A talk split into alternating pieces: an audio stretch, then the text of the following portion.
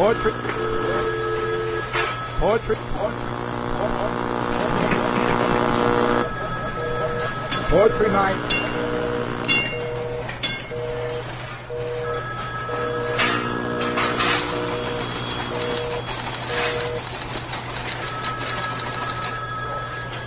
During free assistance. Poetry night rings through.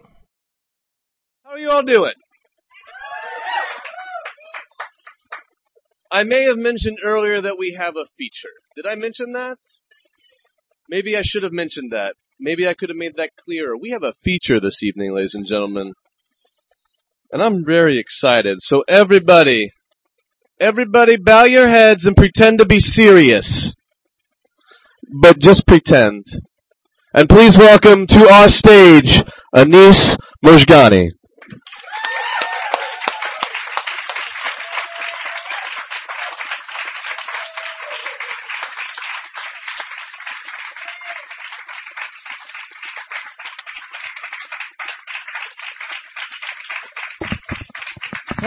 Hey! How are you, Bellingham? Ah, it's so good to be in Bellingham. I love this town. Yeah, thanks for coming out tonight. In my library, there are 17 books. One, I held a shrine to you above my head for so many years. It sparkled like a Hindu god and hung there the heaviest of my heaviest hats. Two, my face, it is a bicycle riding downhill. Lick me with your headlights, I will forget my helmet at home, break my femurs upon your fender. Three, I am filled with so much hip hop, my elbow rhymes with dirty sandwich. Four, my dirty sandwich beatboxed and my elbow said back, I placed two pancakes upon two plates. When I cut cut 'em back and forth, the porcelain breaks.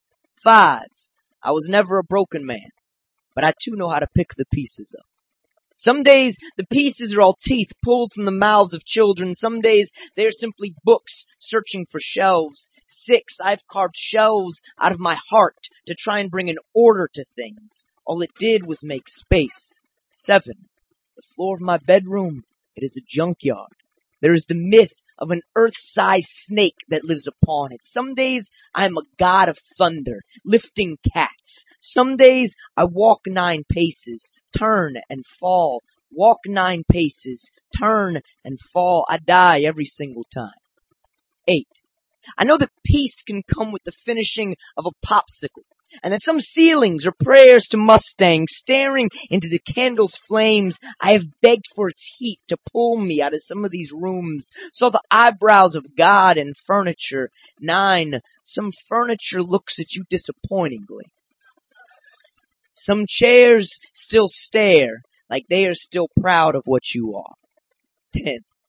Some ladies' legs are shaped like confessionals and some confessionals are built like the bows of burning boats, speaking through both. My body caught fire like everything else. Eleven, I have eaten so many forests, swallowed so much forest. There is so much cedar wood in my belly, so much sawdust on the floor of my love. I've been sweeping it up for so many days now, but each day I sweep up a little more. One day my floors will be clean. Twelve. I clench my hands into fists in case I run into myself. I have something I want to give him. I won't know what it is until he's standing before me. Thirteen. I was eight years old the first time I tried to break dance. On the floor of Angela's bohemian loft apartment, little Ray, he taught me the centipede. He was thirteen years old and had a skateboard, was a lighthouse, a tower, Antarctica. So damn cold he dropped the D and came up with an extra O. 14. I have pulled bones out of my body to carve temples from them. There is holy text underneath my nails. I do not know what it says, but some days are spent doing nothing but staring into the tips of my fingers. 15.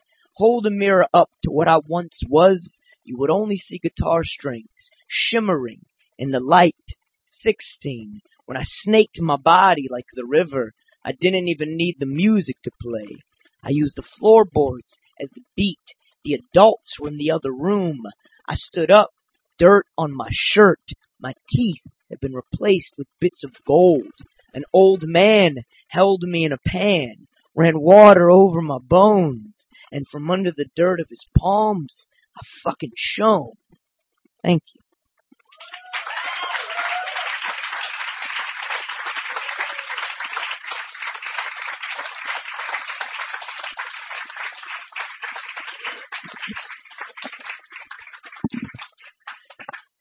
My wife was uh, uh, cleaning the house the other day, which is what she likes to do when I'm not there to make it messy. And um, the most important thing she found was uh, this hard drive filled with photos that she had thought was lost for like the last two, three years. She was just lamenting that this these chapters of her life were just gone. So she called me this morning. She was like, "I've I found I found the, the the hard drive," and she was crying. And this is a big deal because my wife like literally is a robot. Like she she does not emote, and so this was like a big deal. The the the second to this fine were were she sent me this picture of these tickets um, that were uh, tickets to a show that I did here at in Bellingham at Western University on election night in 2008, which was the uh, the first night that I met her, and um, so uh, so that was really cool to see, and why it's always really cool to be in Bellingham. Um, I mean, there's a lot of reasons why it's cool to be in Bellingham, and I've I've loved this city since since I first started coming to visit here. Um, but that's like an extra extra bit of icing. Um, and I and I say all that because there's a poem I wrote about how she makes me feel. This is how she makes me feel. Like a nuclear reactor power plant that harnesses not any strange harmful energy, but rather the energy of the sun, of daisies, of golden marbles filled up past the brim. Behind me, there is a rainbow. The nuclear reactor that I am harnesses the power of that rainbow as well, capturing the whole spectrum of color and light.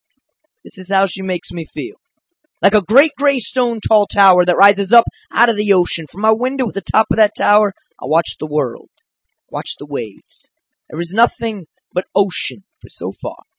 From up here, the ocean looks like it is the biggest thing in the universe. From up here, it is the universe. From my room, sitting atop the top of the universe, watching its waves of water move in unison together, I feel like maybe I am bigger. This is how she makes me feel. Like I was 17, running slow motion through a field, lit with light, particles of dust moving through the air, the sun burning their bodies. Perhaps it is dust, perhaps it is magic dust. Perhaps this magical dust is what I am made from. I open my eyes and everything I see floats. I am on a boat. It is night. The world has calmed itself just to hold me inside all that is dark, just to rock me gently. This is how she makes me feel. The subway chambers of Moscow. I am vaulted. I have giant chandeliers hanging from my underground ceilings. I glow with so much light. I am a ballroom for the trains of Russia. If you happen to be a child that has climbed down my steps to yell into my body, those echoes will bounce their way across the vaulted underground ceilings. This happens all the time. My dark tunnels are filled with these sounds. This is how she makes me feel. Like I will live forever. Like there is nothing that could possibly harm me. Like this body will somehow stay young and perfect. There are cities growing inside my chest. The cities all look like New York in the 50s. Every building is tall enough to touch a cloud. Every automobile a convertible. All the men wear hats and neckties. The women all have beautiful shapes of color upon them. Someone has saved a baby. There is a parade. Someone has saved all the babies. There is the biggest parade moving through my streets. The skies explode with ticker tape. Strangers kiss on every corner. Their kisses are what make me live forever. This is how she makes me feel. Like honey and trombones. Thank you.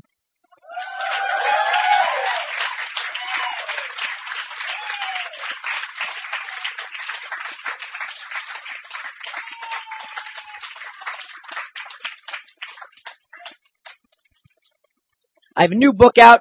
This is it, Songs from Under of the River. It's got a bunch of old stuff that didn't have a home before and some new things. Um, his poem called 21 Thoughts on the Stereotype that All Brown People Are Terrorists. And um, some of the, uh, I, it always feels long when I read it, so sometimes I jump around in the numbers. One, my mother is black. My father, Iranian.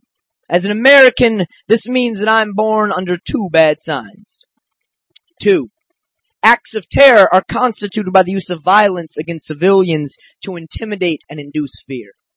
Three, I'm not certain, but I do not think every brown thing is hoping to commit acts of terror. I've encountered a number of brown dogs that were not terrorists. This is not to equate the brown man with the dog, I'm just saying it's interesting. Four, I've known my fair share of white dogs that were total shits. Five, my parents have three brown chairs. Only one is a terrorist. Seven. Do you remember the craziness that came with the sorrow of this country after 9-11? How crazed we became with our fear. I had dreams of men on the street beating my father because of his name and accent. Eight. My father, not a terrorist. Nine. The census labels Middle Eastern as Caucasian. Ten. Dick Cheney, not brown. Eleven. 11. Noam Chomsky says if they do it, it's terrorism. If we do it, it's counterterrorism. The machine of propaganda is a strange and colorblind and colorful machine. It is always easiest to turn our hearts by affecting our eyes. 12. The Red Scare was based on fear of the unknown, fear of opposing ideologies. McCarthyism was a terrorist act committed by a government on its own people. 13. Ten years after the building's fall, I'm in the airport security line, and the woman asks me if my name, sounding a tad bit foreign, and my face, looking a tad bit Baghdad, asks if my name is a family name. I have never known there to be a different kind. 14. Growing up, my favorite television show was MacGyver. For those of you unfamiliar with it, MacGyver dealt with a gentleman who could make explosives out of whatever happened to be on hand, be it a peppermint and a ball of string or a pencil case and three cardboard tubes. I watched it religiously for years and yet never learned how to make a bomb from watching it. Perhaps this was not the case with other brown people. 15. Osama bin Laden. Not white. 16. My friend Tim Perkins told me when he was a kid, he went to a largely black school. He's white. One day, his friends and he were talking about white folks and he asked, well, what about me? They said, you're not white. You're Italian. This has nothing to do with terrorists. I just find it interesting. 17. The most famous American domestic terrorist, Timothy McVeigh, killed 168 innocent people in the Oklahoma City bombing. Timothy McVeigh, not Italian. 18. The IRA has committed acts of terror for 70 plus years. Britain began theirs long before this. 19. The American presidency, like the leaders of all nations, comes with it the administrating of acts of terror for the betterment and protection of its citizens. The terrorist acts from our leaders that we do not hear of do not mean that these presidents were necessarily more courageous, simply that they were quieter. 20. Sometimes, when I watch television, I ask myself, is that brown man a terrorist? What about that one? And that one, is he? The first man is Wayne Brady. Obviously. The second is Aziz Ansari. The third is my president. I do not know the answers to my questions. 21. Public Enemy tells me this country has a fear of a black planet. Such heavy clothing fear becomes upon our bodies. Your coat will not protect you. No matter how clean, how starched, how bright it may be, we are all Russians. Every one of us Russians born under a strange time in American history. Thank you.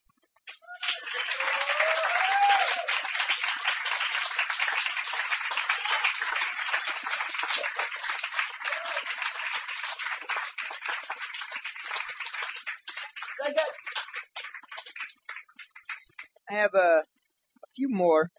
Um, this is called How a Person Finds Home. When you are walking down the street in some city that is not the one you come from, with the sun in your eyes, so perhaps you are squinting, or perhaps because of how brightly everything shines. You have tears falling out, and you find you cannot look directly at the world before you. And there is a song from an open window that resembles the birthday pocket knife you received at 10. And the 16th note is a bridge that bends over cold stones that your brother in Minneapolis walks upon. And those cold stones sing a sound similar to your name, similar to library bricks, similar to porch swing and teacup, similar to your grandmother, and your arms feel like her loose but smooth skin, and your face remembers your grandfather's rough cheeks, the smell of his aftershave, and as you are pulled in the direction of where you come from, you will see in the distance a suit with no one in it, running from far away towards you, and this bodiless suit that is running directly towards you, a hundred people moving in the streets, but the suit is running to you, and you cannot move away or towards it any faster or slower than how you are already moving, and the suit will come up to you, and without body or lung will be breathing hard, and without skull or mouth will ask if you have the time, and you without watch or clock will say, yes, I do, and as you lift your wrist, you hear the suit without hands or throat. Lift his palms and whisper between them, Will you unbutton these jackets of mine? Will you pull me on and button the buttons in my vest back up? And when you do, the vest will feel like a coffin that does not need to wait for death to be slept in, but instead is simply a lidless boat for the grass to grow through, for the daylight to touch itself upon, for the dark and the stars to fall towards and fill, and all around you the night will rise like a river over the city while you sit in the middle of its waters, running your hands over your belly, rubbing fabric between your fingers, thinking, these are the softest clothes I've ever felt. This is the closest thing I can draw to a map. With you on one end and me on the other, and no space between us.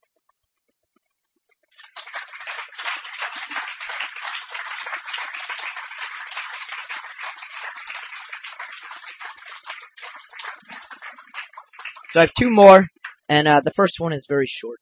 Um, a friend of mine, uh, a friend that I wrote my first love poem for many, many moons ago, a few years back, had posted a photograph of a lemon tree on uh, uh, Facebook in this tiny pot, and it said, uh, had this caption that read, "See the lemon tree I grew from a seed.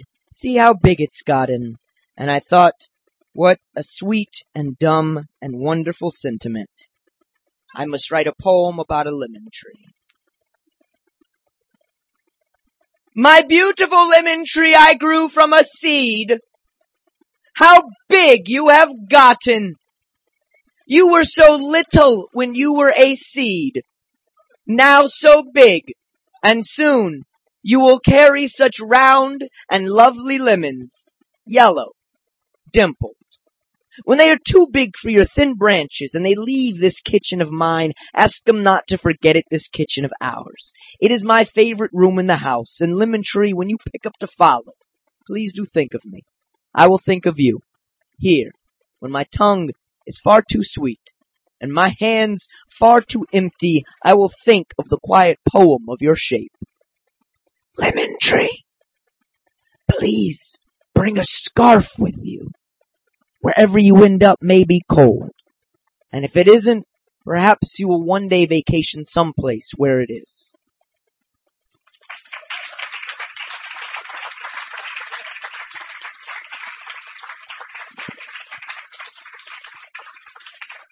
Thank y'all so much for coming out tonight. Thanks for Robert for uh, for letting me feature tonight. I th- oh, I like you too. I think the last time I featured at Poetry Night was probably 2007, maybe 2006. The birthday yard. It's been a long time. That was a completely different life. I was a different Anis. It was like seven years ago. That means my body's completely changed. I was beardless. that was me. That was me. Uh, but thanks y'all for coming tonight. And there's there's more poems after this, correct? Fantastic. Second set. Stick around, suckers. What a great night, man, dude. That uh, Boris, that that Mike McGee Jewel in the Desert poem was my fucking shit. By the way, god damn. Ah, that was rad. Ah, I fucking love poetry sometimes. Man. Anyway, thanks for coming, y'all. I was just following the little dog through the skinny trees. I was just collecting water glasses. I was taking them to the well and carrying them home, trying not to drop a single drop.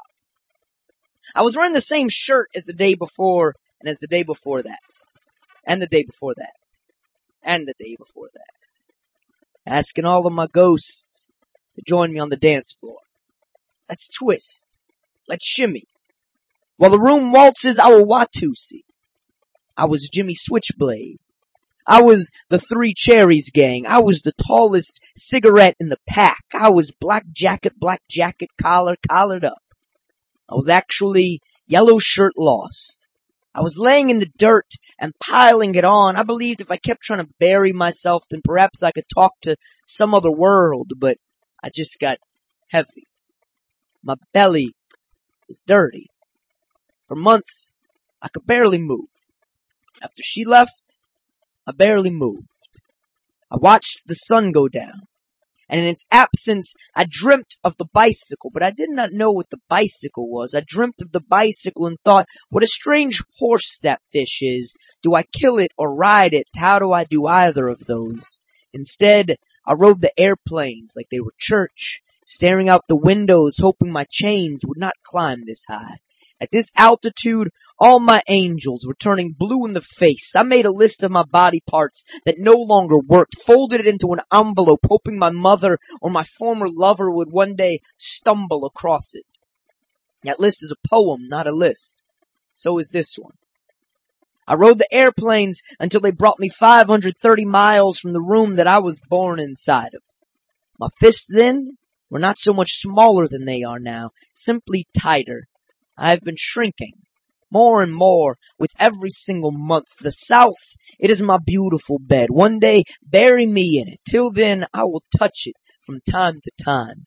Carry me inside of its wet, wet heat. I sweat when I walk. When I walk, I see my dreams come closer. What I thought was a horse or a fish was really a girl on a bicycle. She had small fingers, but reached them towards me. I neither killed nor rode her. All I did was make a hand. All I did was get wet. All I did was shake my body. Like a library in an earthquake, I spilled books like holy water. My ceilings spun in closer to read all that I was. I was a thousand years of hard-covered spines, splinters on my tongue from licking the roofs of so many fallen cathedrals. I had worked so hard from my sorrow. So I asked my boss for the night off, caught another plane, rode it to a dance in Chicago, combed my hair, slicked down with pomade, and put my shiniest belt buckle on. I saw Susie on the dance floor. She put a quarter in the jukebox, grabbed me like a policeman, and asked, What you do, Ace? I told her I work in a malt shop, and sometimes I bury things. But I ain't too good at that. I ain't too good at that, I told her. She looked at me like we had prayed on the same cliff. She told me she didn't believe in God anymore, and I told her I still did. Her and I, we pray on the same cliff. She held me like a handcuff. I swallowed keys. I danced with Susie all night long. I'm still waiting for that sun to come up. I don't care if it never does. Right here, I'm warm enough. Thank you.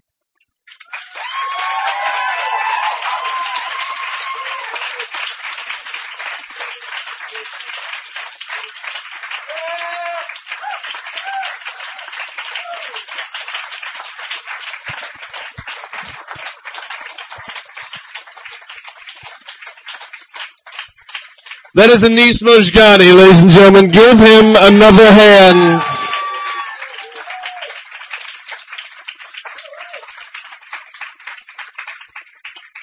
It's very quiet.